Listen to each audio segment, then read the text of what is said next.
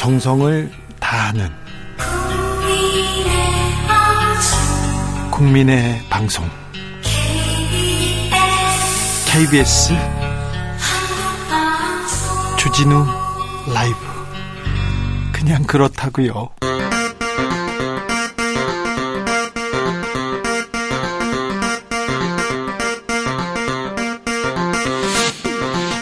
주진우 라이브.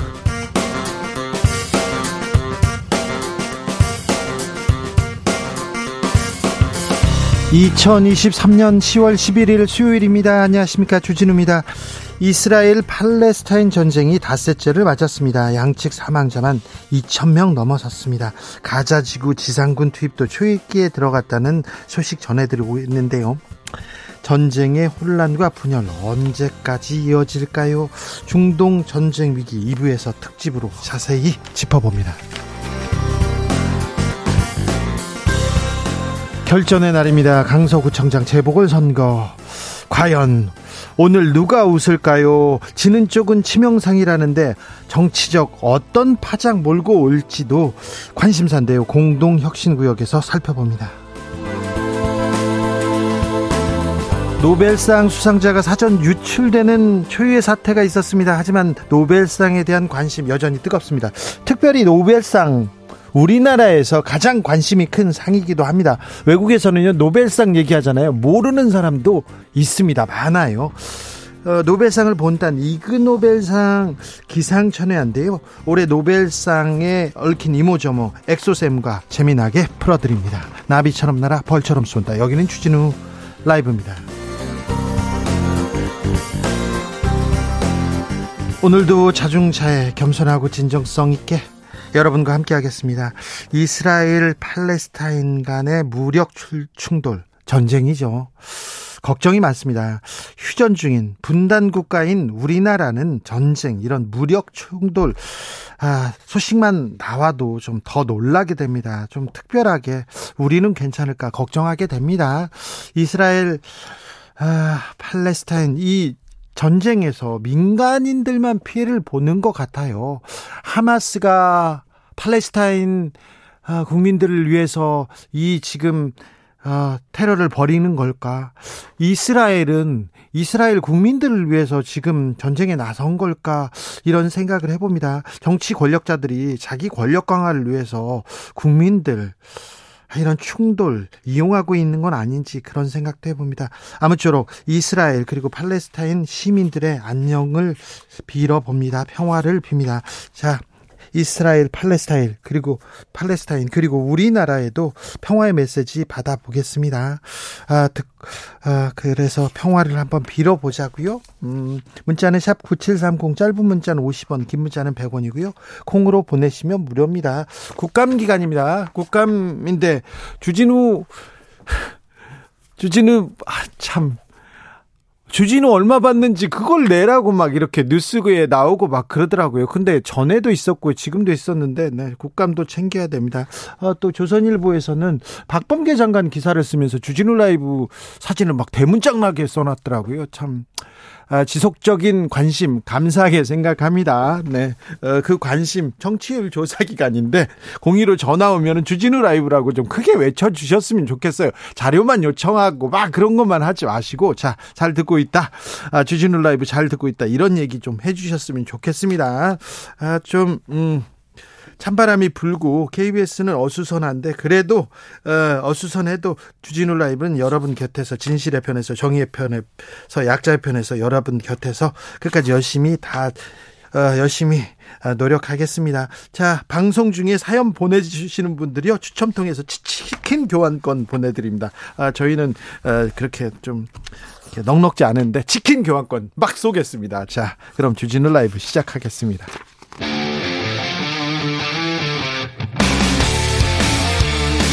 탐사보도 외길 인생 20년. 주 기자가 제일 싫어하는 것은?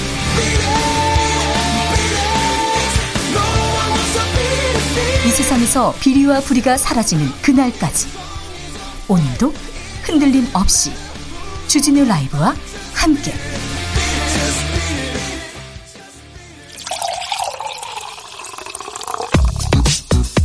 진짜 중요한 뉴스만 쭉 뽑아냈습니다. 주스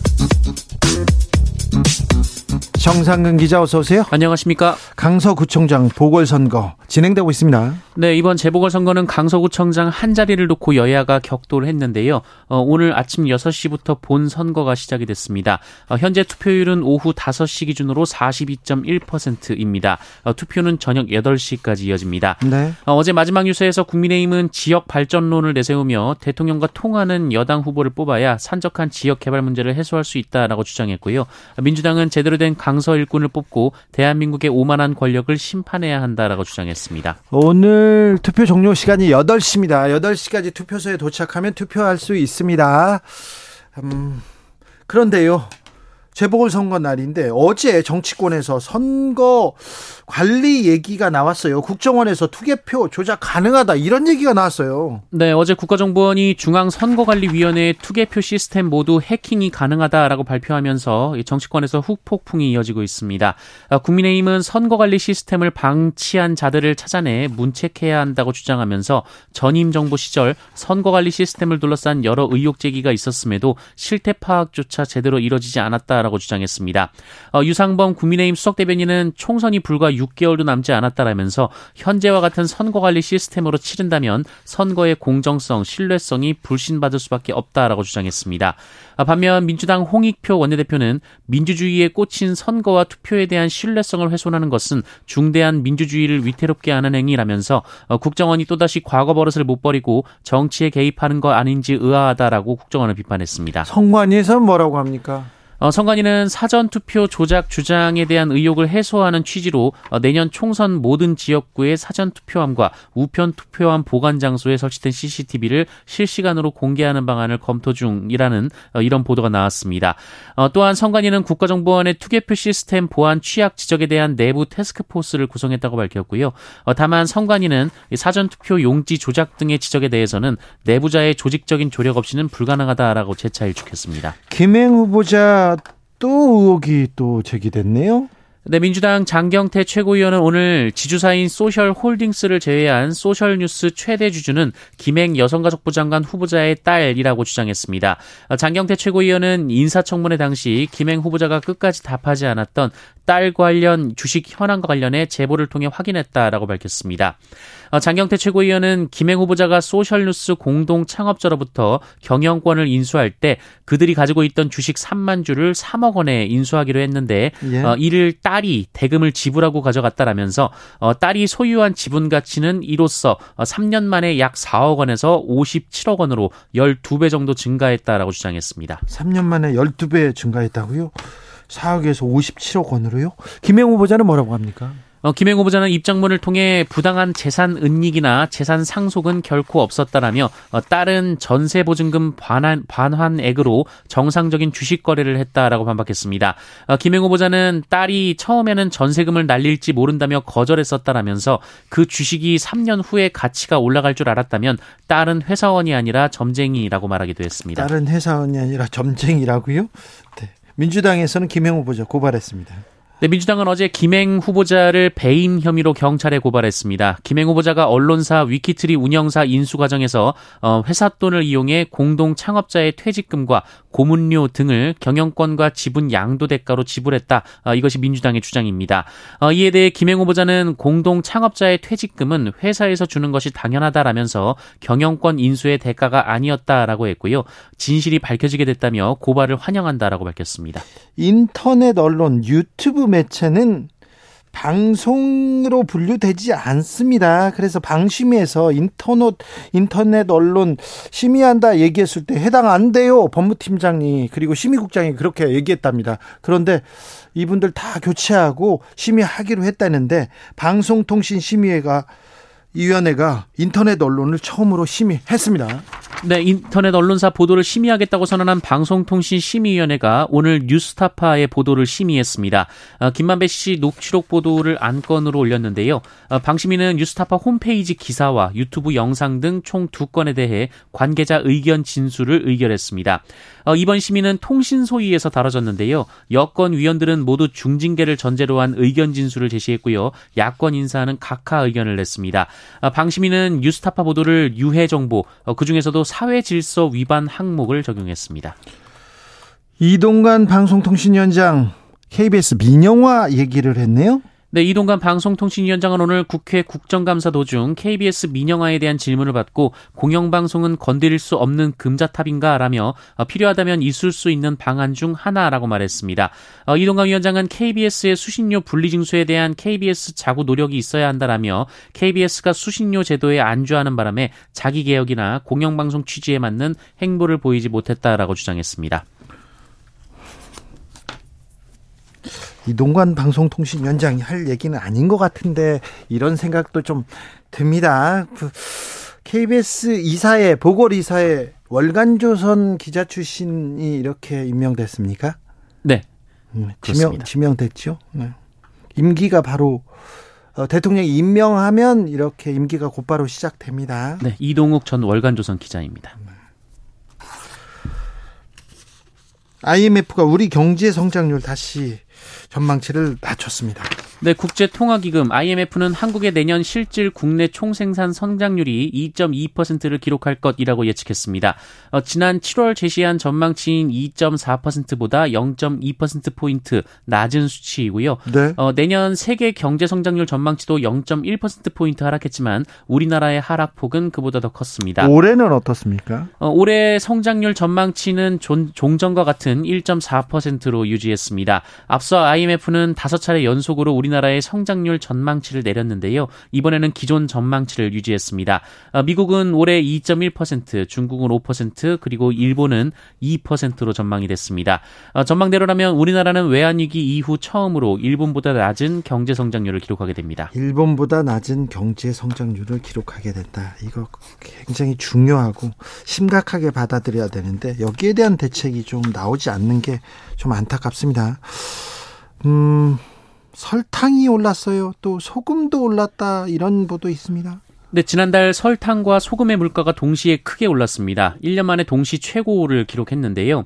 이 설탕과 소금은 가공식품 등에 많이 사용되기 때문에 외식 물가와 먹거리 물가를 다시 자극할 수 있다는 우려가 나오고 있습니다. 통계청에 따르면 지난달 설탕은 지난해 동월보다 16.9% 올라갔습니다. 지난해 9월 이후 1년 만에 최고치입니다. 이 서민들이 많이 먹는 빵과 과자, 아이스크림에 설탕이 많이 들어가는데요. 앞서 원유도 올라간 바 있어서 이들 식품에 대한 추가 물가 상승 압박이 이어지고 있습니다. 그리고 지난달 소금 물가 상승률이 17.3%로 지난해 8월 이후 1년 1개월 만에 최고였습니다. 이 폭우와 태풍 등으로 소금 생산량이 줄어든 데다 일본의 후쿠시마 원전 오염수 방류에 따른 수요도 증가했기 때문이다. 이런 언론의 분석이 있었습니다. 삼성전자 모처럼 좋은 성적표 받았습니다. 네, 삼성전자의 올해 3분기 영업이익이 2조 4천억 원으로 2조 원을 넘겼습니다. 예. 올해 들어 첫 조단위 영업이익입니다. 지난해 동기보다는 77.9% 감소했는데요. 그래도 영업이익이 6천억대에 그친 올해 1분기, 2분기보다는 나은 성적입니다. 네. 언론은 반도체 부분에서 적자가 줄어들며 예상보다 많은 영업이익을 거둔 것으로 분석을 했습니다.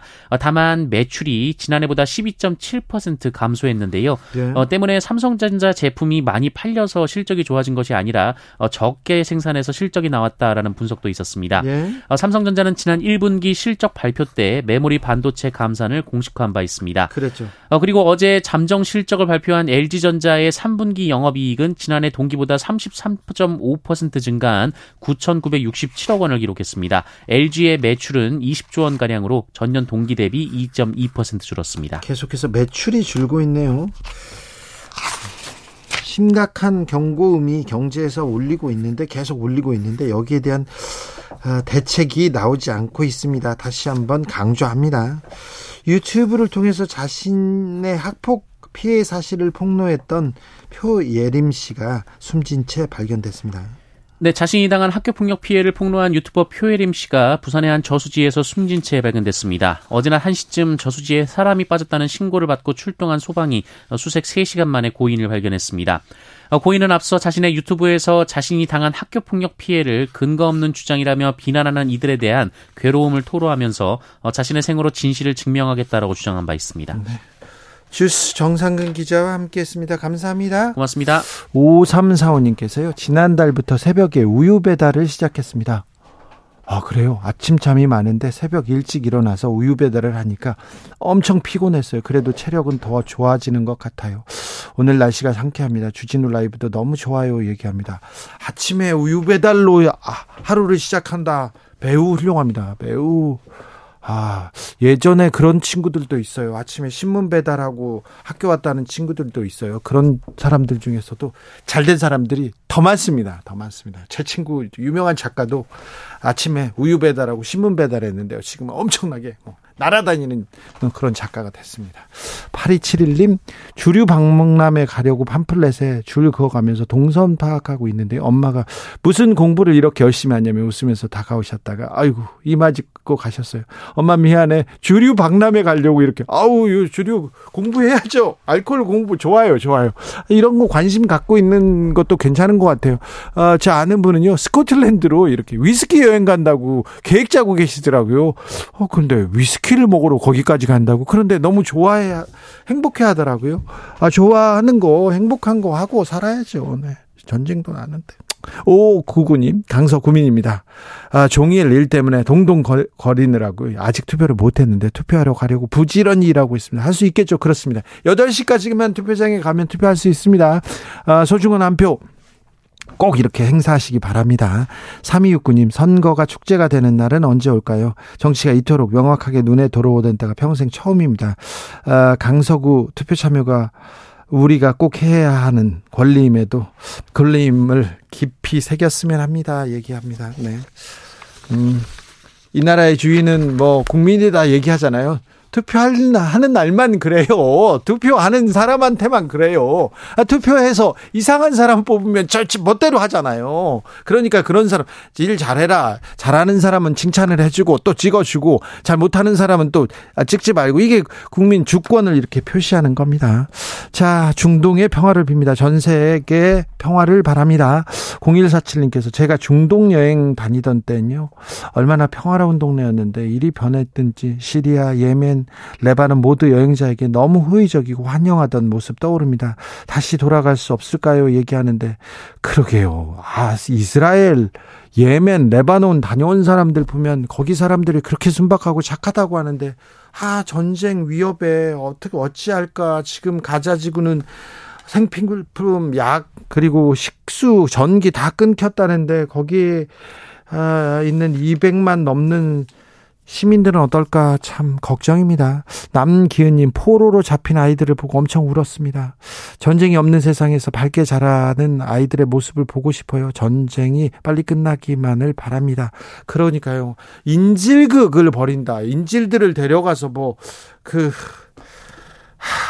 한 명씩 어떻게 하겠다 이런 얘기가 나올 때마다 이거는 전쟁 범죄고 있을 수 없는 일인데, 전쟁이 빨리 끝나야 될 텐데요. 5659님, 여기는 평화의 섬 제주입니다. 결국 전쟁의 피해자는 아무 힘없는 민간인일 뿐입니다. 평화만이 답입니다. 그러니까요. 네. 아무리 힘을 얘기하고 무기를 얘기하고 핵무장을 얘기하지만 평화만이 답입니다. 5145님, 무엇보다도 국민의 생명을 지키는 국가가 되기를 희망합니다. 안전이 최우선시 되는 그런 사회를 바랍니다. 그러면 아무리 나쁜 평화도 전쟁보다는 낫다고 하지 않습니까? 평화 우리가 가장 소중하게 지켜야 할 가치인데 항상 뒷전에 밀리고 있는 건 아닌가. 이스라엘에서 우리나라의 현실을 봅니다. 평화를 빌겠습니다. 교통정보센터 다녀오겠습니다. 정현정 씨.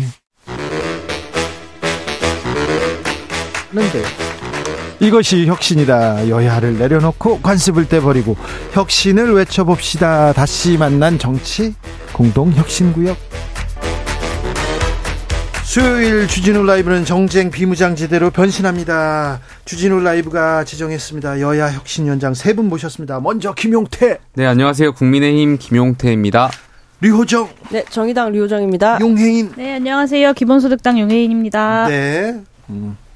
자, 강서구청장 선거가 진행됩니다. 결과가 잘 나오겠죠. 결과 나오고 어떻게 될까요, 김용태 최고위원님?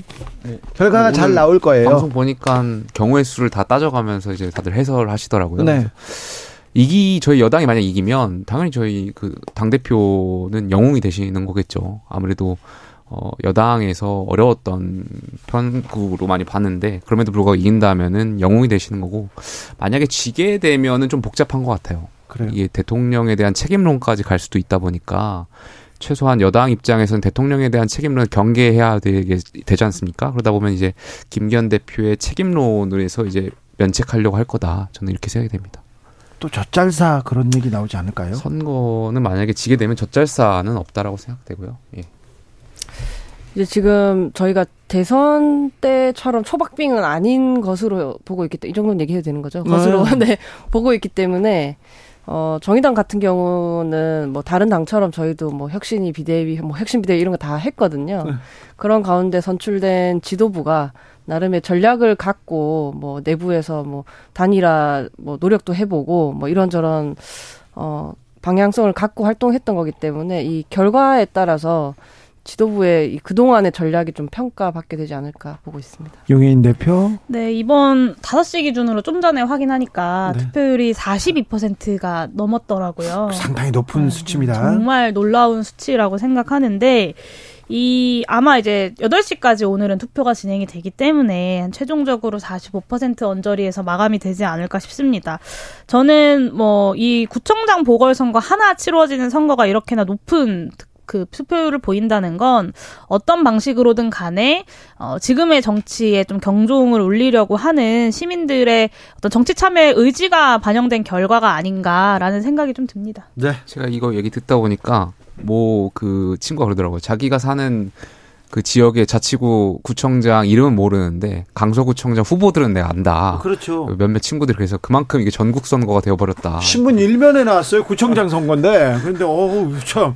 아, 왜 강서구청장 선거에 나오려고 했는지 또 이해가 되기도 합니다. 자, 마지막까지 네, 자신의 한 표 이렇게 행사해서 강서구청장 그리고 또 우리나라가 잘 바른 방향으로 가는데 자신의 권리를 행사해 주십시오. 국정감사 시작됐습니다. 바쁘시죠, 용혜인 대표? 네, 이제 저는 행정안전위원회랑 여성가족위원회에서 일하고 있는데요. 네. 어제부터 행안위 감사가 시작이 돼서 어제 이제 세종시에 가서 그러니까 아침에 나와서 집에 들어가는 데까지 18시간 걸렸더라고요. 네. 열심히 국정감사에 임하고 있습니다. 어제 같은 경우는 이제 지난 7월에 있었던 충북 오송 참사 관련돼서 충북 도지사와 청주시장이 일반 증인으로 이제 감사에 출석을 해가지고 질의하는 과정이 좀 있었는데요. 많은 국민 여러분들 좀 질의했던 내용들 관심 가져주시면 좋겠고 오송 참사에 대해서 여전히 충북도가 전혀 책임이 무엇인지 그리고 무엇이 문제인지조차 파악을 못하고 있구나라는 생각에 좀 많이 분노스러웠습니다. 저는 문체위에 있었거든요. 네, 류호정은 문체위입니다. 뭐 문체위 같은 경우 전체적으로 봤을 때는 뭐 가짜 뉴스라거나 블랙리스트 문제로 계속 여야가 공방을 이어가는 가운데 이제 각자의 다들 이제 주력 이렇게 분야가 있어서 네, 질의를 하셨고 저희는 뭐 정의당이니까 노동 관련 질의 그리고 요즘 생성형 AI 같은 거 있잖아요. 예. 이렇게 좀 뚝딱씩 만들어주는데 그것을 학습할 때 창작자들의 뭐 권리 침해 등 문제가 있어서 이런 현안 질의 등을 조금 이어서 했고요. 또 뭐 게임업계 노동 문제라든지 현안 질의가 그래도 여야 좀 골고루 있었던 것 같습니다. 네. 김용태 최고는 국감 어떻게 보고 있습니까? 저는 이제 한 발 떨어져서 보고 있으니까. 근데 국정감사가 총선 앞두고 있는데 되게 중요한 국정감사인데 약간 국민적 관심을 못 받는 것 같아서 되게 아쉬워요. 약간 국정감사라고 하면 헌법에도 명시되어 있듯이 굉장히 중요한 것이고 국정 전반에 대한 논의를 해야 되는 장인데 네. 여당 의원들은 뭐 공천을 염두에 두셨는지 자꾸 방어하기 바쁘신 것 같고, 그러니까 이게 정책적으로 감사하러? 방어하는 것이 아니라 어떤 정치적으로 정쟁화되는 것을 방어하기 바쁘고 야당 의원도 마찬가지예요. 뭔가 본인들이 자꾸 스타가 되기 위해서 그러신지 모르겠는데 망신 주고 면박 주고 태도로 지적하고, 그러니까 전 정책 국감이 되었으면 좋겠고요. 한 가지 더 말씀드리면 어제 국토위에서 부동산 통계 조작 논란과 관련해가지고 좀 이야기가 있었던 것 같습니다. 전 정권, 문재인 정권과 관련해서. 근데 저는 이 통계 조작 논란과 관련해서 좀 문제가 있다라고 생각되는데, 이건 근데 안타깝게도 전 국정감사 대상은 아니라고 생각해요. 그러니까 국정감사라는 것은 윤석열 정부의 전반에 대한 1년여 동안의 어떤 그런 성과에 대해서 감사를 하는 장이지 전 정권에 대한 통계 조작은 국정감사의 대상은 아니라고 생각돼서 이것이 문제가 있다면 여야가 국정조사를 해야 된다는 사안이라고 생각되고요.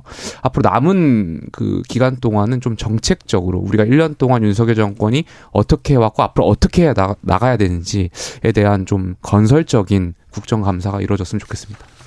그렇게 국정감사하면 지금 국민의힘이 별로 달가워하진 않을 것 같은데. 국민의힘 의원님들은 국정감사하러 안 들어오시는 경우도 있더라고요. 어제 국방위 같은 경우에는 이제 야당 의원들이 피켓을 걸었다는 것을 이제 꼬투리를 잡아서 결국에는 국정감사가 제대로 진행되지 못하기도 했습니다. 근데 그 어제 국방위는 전 야당 의원들도 좀 너무 하신 것 같아요.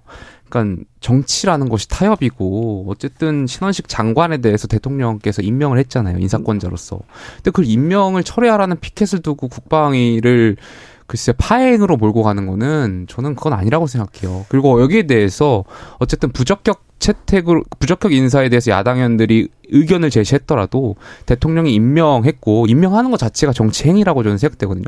그렇다면 여기에 대해서 야당 의원들도 존중해 줄 필요가 있고 그렇다면 국방부에 대한 1년여 동안의 그런 정책적인 감사를 해야지 자꾸 신원식 장관 지명 철회하라 임명 철회하라 이런 말 하시면 저는 국정감사가 건설적인 게 되지 않는다 말씀드리고 싶습니다. 네, 그 임명 자체가 정치적 행위인 건 맞는데요. 그 국회의원들이 국회에서 피켓 드는 것도 정치적 행위입니다. 그리고 여당 의원들이 도대체 이것 때문에 피켓 때문에 국정감사를 못하겠다고 하니까 야당 의원들이 결국에는 그것을 뗀 건 아닙니까? 그럼에도 불구하고 저녁 늦은 시간까지 국감장에 들어오지 않았던 것은 어쨌든 감사를 받지 않게 하겠다. 특히 국방위원회 같은 경우에는 최상병 사망사건 수사 외압 이 문제가 굉장히 크게 있기 때문에 여당 입장에서는 좀 그 문제를 회피하기 위해서 일부러 의도적으로 파행을 시킨 것이 아니냐라는 비판을 받을 수밖에 없는 것 같습니다.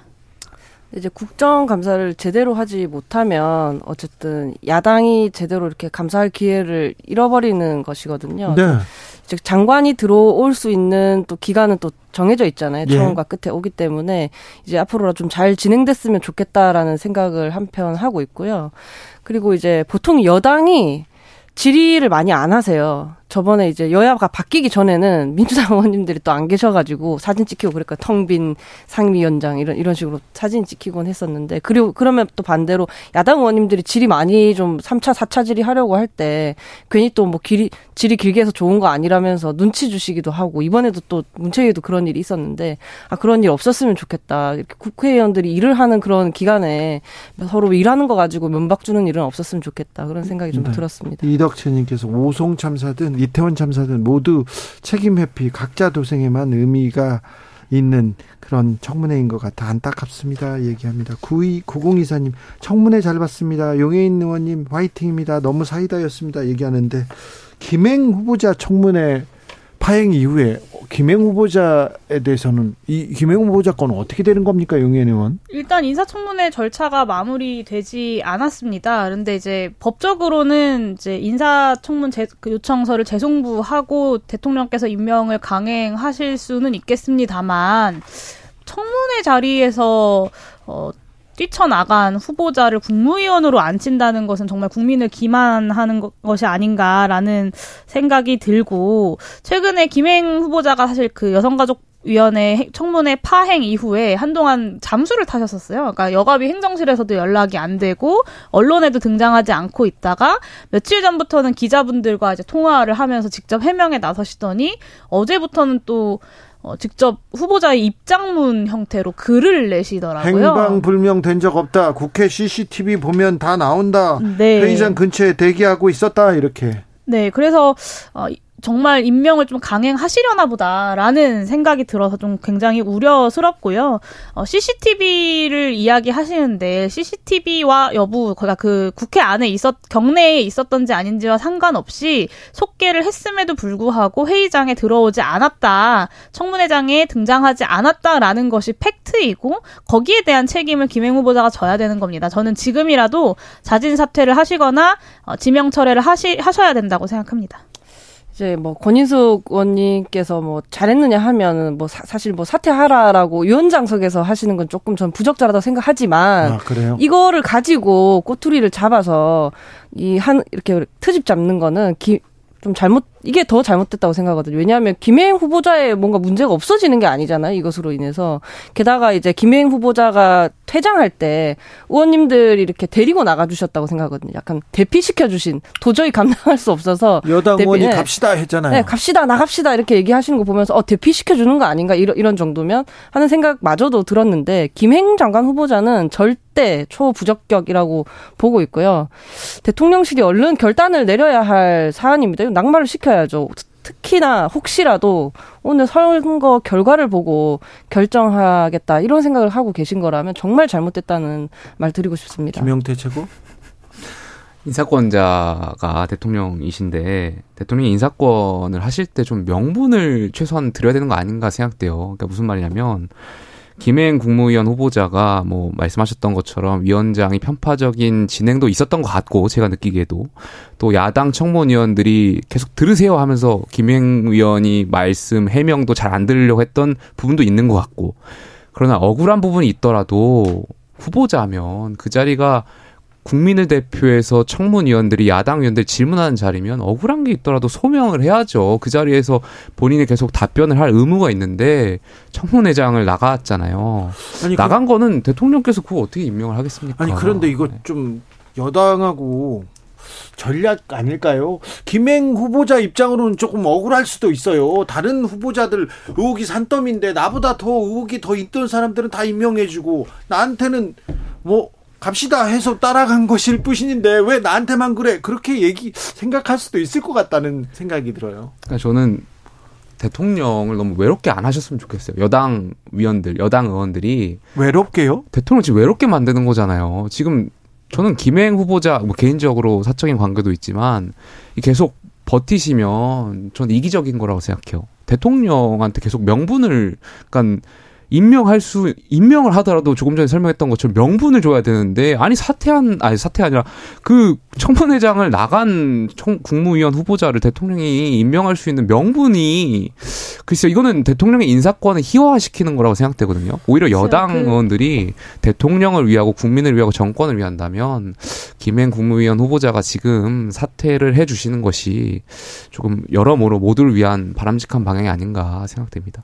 그 명분 없는 후보자를 지명하신 게 바로 윤석열 대통령이시고요. 그리고 그 명분 없는 후보자를 지명 철회하지 않고 계신 것도 윤석열 대통령이십니다. 아니, 저 계속 명분 얘기하는데 다른 장관 임명자들이나 다른 임명 후보자에 비해서 그 김행 후보자가 그렇게 명분이 떨어지냐, 그런 것도 아니라고 생각해요. 사실 그 이번에 지명한 3명 다 명분은 없어요. 네, 그 쿠데타를 옹호하는 국방부 장관 후보자, 그리고 블랙리스트에 연루되어 있고 그걸로서 비판을 받는 유인촌 후보자, 그리고 김행장 주식 파킹부터 시작해서 황색 언론의 대표 경영진이었던 김행 후보자까지 그 어느 한 명 사실은 명분 있는 후보자가 없었다는 생각은 들고, 그리고 그 편파 진행 자꾸 이야기 하시는데, 제가 그 현장에 있었던 사람으로서 사실 그날 김행 후보자의 태도는 검증을 받지 않겠다는 태도였습니다. 국회의원들이 요구한 자료도 하나도 제출하지 않고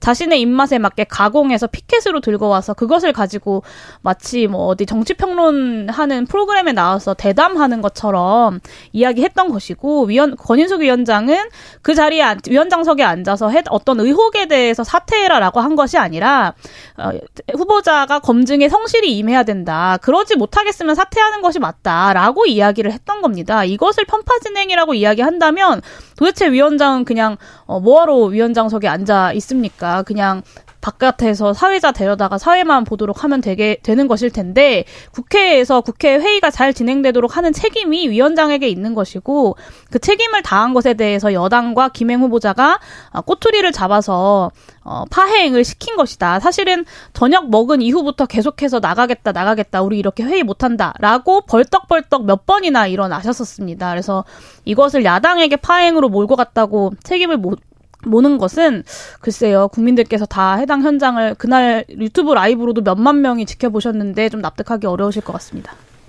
저는 그 민주당이 여기다 대고 지금 일명 김행 방지법을 발의하려고 하는 것 같은데 네. 좀 민주당도 좀 적당히 했으면 좋겠어요.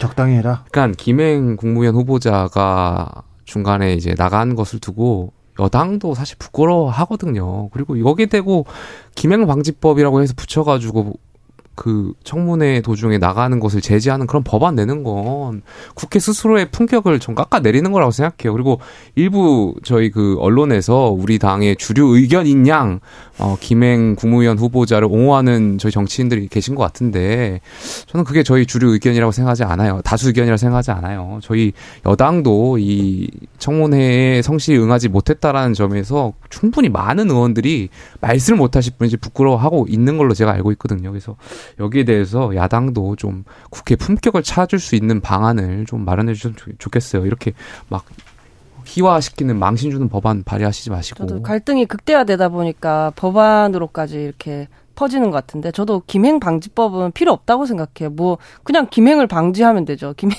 그분이 안 되면 그 법도 필요 없는 거고 그런 내용을 뭐 퇴장하면 안 된다. 뭐 이런 내용을 법에 담아야 하는 그런 내용도 아니잖아요. 뭐 그렇게 생각을 하고 사실 김행 장관 후보자가 이전 장관에 비해서 뭐가 더 나은지도 잘 모르겠어요. 정책적 방향성이 다르다는 걸 감안하더라도 예를 들어 이전 장관은 말실수를 많이 하셔서 구설수를 오르고 대통령에게 별로 도움이 안 됐다. 뭐 이런 뭐 브리핑 중에도 말실수 많이 하셨잖아요. 그런 말씀을 하셨는데 그때는 조금 왜 저렇게 말씀을 하실까? 좀 더 잘 말할 수 있을 텐데 이런 답답함이었다면 지금은 어떻게 또 이런 분을 찾아오셨을까 싶은 그런 분이셔가지고 전혀 이제 대통령에게도 도움이 안 되는 것 같은데 왜 고집하시는지 모르겠습니다. 어떻게 이런 분들만 계속 모시려고 하세요? 국민의힘에서는. 뭐 저희가 보지 못한 또 훌륭한 면을 대통령 인사권자께서는 보셨을 수도 있고. 아니 꼭꼭 숨겨서 안 보여주려고 그러잖아요. 안 보여주고 가셨어요. 제가 여당 정치인을 안 해봐서 그런지 모르겠지만 김용태 전 최고의 오늘 발언을 보면서 여당 정치인은 참 저렇게 힘든 거구나라는 생각이 듭니다. 그 김행 후보자를 옹호하는 게 다수 의견이 아니다라고 특히 의원들도 그렇다라고 말씀하셨는데 국회의원은 대통령의 대표자가 아니라 국민의 대표자이지 않습니까? 그렇다면 본인이 갖고 있는 그런 의견들에 대해서 국민들 앞에 상세하게 설명하고 어떤 이야기, 입장을 밝히는 것이 저는 국민에 대한 도리라고 생각합니다. 근데 국민의힘에서 그런 의견을 내시는 국회의원들 중에는 저는 김웅 의원님 말고는 보지 못한 것 같고요. 제가 김행방지법을 처음 말했던 사람으로서 말씀드리는데요. 국회법상 이런 김행 장관의 이 주랭랑 사태에 대한 관련된 규정이 없습니다. 왜냐하면 국회 품위 얘기하셨는데 이런 품위 없는 일이 발생할 거라고 생각하지 못했기 때문이에요. 그러니까 저기도 부끄러운 걸 아니까 그걸 굳이 망신주기식으로 발의를 할 필요가 없단 말이에요. 아니요. 이거는 청문회라는 인사청문회라는 국회의 절차를 제대로 진행하기 위해서라면 반드시 필요한 규정을 만들고자 하는 거고요. 김행 장관 후보자께서 선례를 만드셨기 때문에 앞으로도 이런 일들은 얼마든지 벌어질 수 있습니다. 그런 것은 미리미리 방지하는 것이 국민에 대한 예의라고 생각합니다. 법안으로 발의하기보다는 이미 국민적인 판단이 저는 다 끝났다라고 생각해요. 굳이 법안 발의할 내용은 아니라고 생각합니다. 권인숙 위원장의 발언은 이랬습니다. 국민의힘에서는 권인숙 위원장이 이렇게 중간에서 편파적으로 진행하면 안 된다 이렇게 얘기했는데 이거는 여러분께서 좀 듣고 판단해 보십시오. 권인숙 위원장이 이런 식의 태도를 유지하고 도저히 감당하지 못하겠으면 사퇴를 하시든가요. 본인이 범법이라는 지적에 증명을 못하시면서 고발하라든가 이런 식으로 얘기하시면 자료 제공 못한다 이러시면 안 됩니다. 자세를 그렇게 가지시면 안 된다고 하는 겁니다. 이렇게 말씀하셨어요. 자, 국민의힘 하태경 의원 부산 해운대 지역구를 두고 서울 출마를 선언했습니다. 지금 각 당에서 험지 출마 얘기가 나오고 있는데요. 김용태 최고 어떻게 보셨어요? 결과론적으로 봤을 때 그 배경이 뭐 자의인지 타의인지는 잘 모르겠습니다만 어쨌든 중진 의원이 본인의 지역구를 다른 또 새로운 분에게 기회를 드리고 지역구로 이동한다는 것 자체는 당을 위해서 헌신하시는 부분이라고 저는 의미 있는 일이라고 생각되고요. 또 하태경 의원 개인적으로도 아마 큰 정치인으로 아마 성장하고 이미 뭐 큰 정치인이시지만 더 큰 정치인에 대한 꿈이 있으실 거예요. 그렇기 때문에 수도권으로 오셔가지고 본인의 어떤 그러한 정치적인 기반을 닦는 일도 하태경 의원한테도 좋은 일일 수 있다라고 저는 생각합니다. 수도권 험지에서 지금 고생하고 있는 류호정 의원? 하태경 의원님 선언은 저는 멋있다고 평을 해야 될 것 같아요. 왜냐하면 그래도 이런 기득권 내려놓기에 대해서 흘겨뜨고 싶진 않다라는 생각이 먼저 들었고요. 근데 이제 이런 분위기를 타고 혼자 선언하고 많은 게 아니라 뭐 국민의힘 영남 의원들 있잖아요. 특히나 이제 뭐 김기현 대표나 장제원 의원님 같은 소위 실세 분들이 이런 기득권 내려놓기의 혁신 릴레이를 하면 좋겠지만 이어질 것인가 하면 또 그렇지 않은 것 같아서 조금 아쉽긴 하더라고요. 부담이 좀 있긴 네. 할 거예요. 네, 일단 여당의 혁신을 위해서 중진들의 용기와 결단이 필요하다라는 것에 많은 국민들이 공감하실 것 같아요. 네. 그리고 그러면 과연 이제 이 하태경 의원의 이 험지 출마 선언이 어떤 혁신의 신호탄이 될 것이냐, 그렇지 못할 것이냐, 그냥 개인의 플레이로 끝날 것이냐라고 한다면 저는 혁신의 신호탄이 되긴 좀 어려워 보입니다. 사실 딱 드는 생각이 그럼 김기현 대표는? 이라는 생각이 드는 거잖아요. 김기현 대표가... 재보궐선거 결과도 있고 그리고 하태경 의원의 이 이동으로 가장 큰 부담을 갖게 될 것 같아요. 네, 아마 근데 김기현 대표가 그 울산 남구민들에게 정치적 책임을 다하겠다라고 밝힌 지 한 달이 안 됐어요. 그리고 장제원 의원도 그렇죠. 사실 여러 차례 이제 부산 사상구 출마 계획을 못 박았거든요. 그게 사실 부담을 받았다는 얘기 아니에요. 네, 그래서 아마 이 서울 하태경 의원의 출마가 어떤 여당의 혁신의 신호탄. 이 되면 좋겠으나 그러기는 좀 쉽지 않아 보입니다. 저는 그 중진 의원들이 자발적으로 뭔가 당에 대한 어떤 전체 총선의 판세에 영향을 주기 위해서 수도권으로 가겠다라는 건 좀 박수치고 환영할 일이죠. 근데 안 갔다고 해서 내가 내 지역구를 사수한다고 해서 그걸 비판하는 것은 좀 지양해야 될 필요는 있다라고 생각해요. 아니 정치인이 당연히 무릇 본인의 지역구에 다시 출마하고 거기에 대해 그 과정이 공천을 담보로 공정한 경선을 담보해가지고 유권자의 선택이 있다라면 저는 그게 보다 민주적인 방향이라고 생각되는데 내 지역구를 사수한다고 해서 그것을 마치 구태인 양 몰고 가는 것은 좀 민주적인 생각과 좀 동떨어진 생각 아닌가. 글쎄요 개개인의 판단도 판단이겠지만 사실 국민의힘 현역 의원들 그리고 뭐 의원 외에 있는 인사들도 다 험지가 아닌 양지로 찾아가려고 한다는 것이 대략적인 분위기이지 않겠습니까? 제가 국민의힘에서 출마하신다고 하는 분들 중에 좀 언론에서 많이 이제 이야기하시거나 하는 분들 중에는 험지 출마하시겠다는 분 거의 못 본 것 같아요. 다 국민의힘의 전통적인 강세 지역에 출마하신다고 이야기를 하지. 뭐 최근에 한동훈 장관이 서초에서 이제 서초동에 나타나가 예술의 전당에 나타나가지고 이제 서초 출마하는 것이냐라는 얘기가 나온 것도 사실 저는 비슷한 맥락인 것 같고 글쎄요 여당 정치인들 원외를 포함해서 험지 출마를 하는 사람이 과연 공개적으로 지금 이야기하는 사람이 하태경 의원 말고 누가 있나라는 생각이 좀 드네요. 용혜인 의원님 말씀에 공감하면서 김용태 의원님 말씀에는 아이고 저렇게 말씀하셔가지고 본인은 언제 어디에 공천받으시노라고 생각했다고 짧게 평하겠습니다. 네. 어디 출마하시죠? 홍준표 시장은 계속해서 좀 감정이 있으신 것 같아요. 아무래도 이제 홍준표 시장하고 하태경 의원하고 이제 사감이 있으신 걸로 제가 알고 있고 네. 오래전부터 두 분이 이제 주고받고 또 설전을 받고 했는데 저는 홍준표 시장이 하태경 의원을 더 키워주시는 것 같아요. 언론을 계속 이렇게 부각시켜가지고 더 언론의 하태경 의원의 지역구 이동에 대해서 더 스포트라이트가 되는 것 같아서 서로 지금 윈윈하고 계신 거 아닌가 생각도 들어옵니다. 정치인들은요 보고 기사만 말고 모든 기사를 환영한다 이런 얘기가 있습니다. 우스갯소리입니다. 그런데요 안철수 의원님 강서에 가서 이렇게 지원 유세를 하는데 많이 거칠어지셨더라고요. 한글날 이런 얘기를 써도 될까 뭐 그렇더라고요. 제가 좀 네네.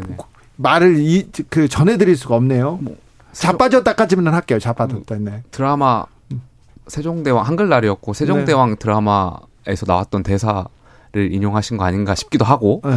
거기까지 생각했을까요? 그렇게까지요? 영상을 제가 처음부터 보니까 고생이 네. 많으시네요, 김용태 최고위원. 영상을 제가 처음부터 보니까 유권자가 이제 먼저. 네.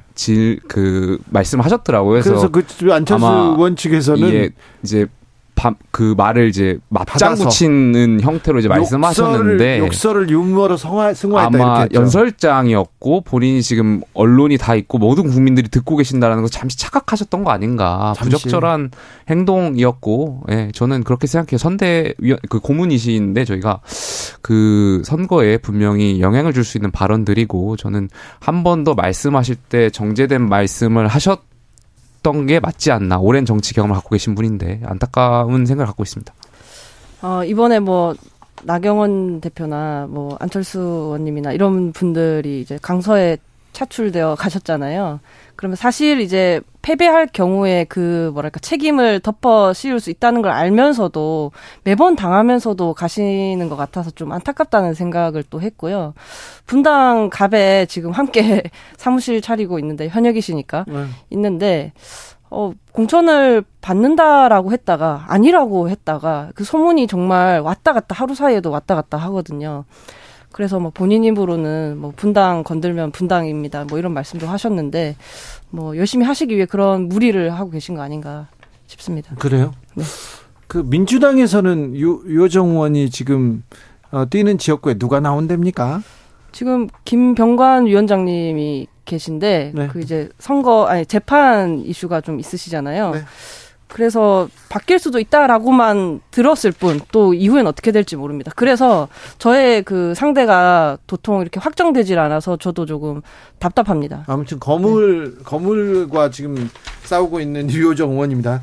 자, 국정원에서 선관위 이거 가상 해커한테도 뚫린다. 투개표 조작 가능하다. 상당히 해킹에 취약하다는 얘기가 지금 나왔습니다. 선거를 앞두고 재보궐선거를 하루 앞둔 날. 오늘 민주당 얘기는 안 하네요. 네. 자, 네. 이거 어떻게 보셨어요? 저는 일단 그 시기에 대해서 여야가 계속 정치 쟁점화 하는데 그 시기에 대해서 정치 쟁점화 하는 것 자체가 정치 쟁점화가 되는 것 같아서 좀 안타까운 생각이 있어요. 그러니까 반대로 이것을 국정원이, 그러니까 선관위가 해킹에 취약하다는 점을 알고 있음에도 불구하고 발표를 하지 않았다면 오히려 그것도 반대로 해석될 가능성이 있는 거 아니겠습니까? 그래서 저는 여기에 대해서 여야가 그냥 문제가 있으면 내년 총선을 위해서 선관위가 지금 문제점을 보완해 나가면 되는 것이지 그렇죠. 거기에 대해서 여당도 너무 부장선거 프레임을 갖고 나와서 할 필요도 없고 야당도 여기에 대해서 너무 크게 과대 해석할 필요는 없다. 그렇게 생각합니다. 선거가 민주주의 꽃인데 여당에서 지금 계속해서 부정선거 얘기를 하고 있어서 네, 이게 이번 주 금요일에 이제 행안위 국정감사에 사상 초유의 일인데요. 그 선거관리위원회 위원장이 이제 국정감사장에 출석을 합니다. 아마 그 자리에서 국민의힘이 엄청나게 이 문제를 가지고 이제 선관위를 흔들려고 하는 것이 아닌가라는 우려가 좀 드는데요. 전형적인 침소봉대입니다. 사실 악의적인 왜곡에 국정원이 또다시 뭔가 이렇게 선거 개입을 하려는 것이 아니냐라는 우려가 이런 악의적인 왜곡이기 때문에 등장하는 것 같아요. 그러니까 선관위는 사실 한 번도 해킹된 적이 없고요. 그리고 실제 부정선거가 가능하려면 다수의 내부 조력자가 조직적으로 가담하면서도 사람들의 눈을 피해야 한다. 그러니까 사실상 불가능한 시나리오인 거죠. 선관위에서도 그렇게 밝히고 있고 심지어 이번 점검은 선관위가 요청해서 이제 보안을 컨설팅하고 강화하려는 취지로 이루어진 거거든요. 그런데 국정원이 선관위 일부 프로그램의 비밀번호까지 공개해가면서 선관위 망신주기에 앞장서고 있어요. 그러니까 이쯤 되면 사실 국정원이 여당과 함께 가상 해킹을 하고 대대적으로 홍보하고 있는 것이 아닌가 국정감사를 앞두고 이런 의심까지 들 지경입니다. 이게 지금 기술적 문제가 드러나긴 했지만 부정선거가 있었다는 흔적이 드러난 게 전혀 아니잖아요. 맞아요. 이게 중요합니다. 선관위에서도 기술적인 해킹 가능성을 가지고 부정선거를 말하는 건 지극히 위험하다 이렇게 간다. 저희 뭐 현장에서 그 관련 이제 저희 이제 시민들께서 다 지켜보고 계시고 재확인도 하고 있고 물론 지금 비밀번호가 너무 쉬웠다던가 하는 그런 문제점 물론 보완을 해야 하고 이렇게 취약점을 드러낸 선관위는 할 말이 없지만 그렇다고 해도 이렇게 뭐랄까 음모론을 함부로 피워대는 거는 정말 적절하지 않다. 이거 정치권이 잘못 작동하고 있다. 오히려 잘 할 수 있다라고 시민들의 어떤 불안을 잠재우는 방향의 말을 더 해야 그렇습니다. 한다. 그렇게 네. 봅니다. 선거는 민주주의의 이 근간입니다. 근간이고 가장 중요한 신뢰의 근간인데 아, 너무 말을 좀 정치권에서 쉽게 하는 거 아닌가 이런 생각해봅니다. 신원식 국방부 장관이 9.19 군사합의 효력 최대한 빨리 정지시켜야 된다, 이 얘기 어떻게 들으셨어요? 근데 이미 북한이 계속 이것을 위반했고 여기에 대해서 지금 9.19 군사합의가 효력이 거의 없다라고 사실상 보는 것이 저는 맞다라고 보지 않나요? 9.19 군사합의 말씀하시는 거죠? 네. 9.19 군사합의는 북한이 어긴 거죠. 근데 이제 우리가 효력 정지를 선언하면 우리가 깨는 게 돼버리잖아요. 전 신원식 장관이 좀 더 신중했으면 좋겠습니다. 네, 그 도대체 이 군사합의의 효력을 정지해서 한국이 얻는 실익이 뭔지를 모르겠습니다. 이 합의를 유지함으로써 오히려 한국이 도덕적인 우위를 점하고 이후에 국면 전환을 꾀할 수 있다는 게 세계 각국 전문가들의 중론입니다. 국지전도 이렇게 줄었잖아요. 무력 충돌, 작은 무력 충돌이 어디 있어요? 그래, 줄었는데. 연락소 일방적으로 폭파시키고, 북한의 탄도미사일 계속 발사하고, 탄도미사일이라고 부르지도 못해. 김용태, 류호정, 용혜인, 감사합니다.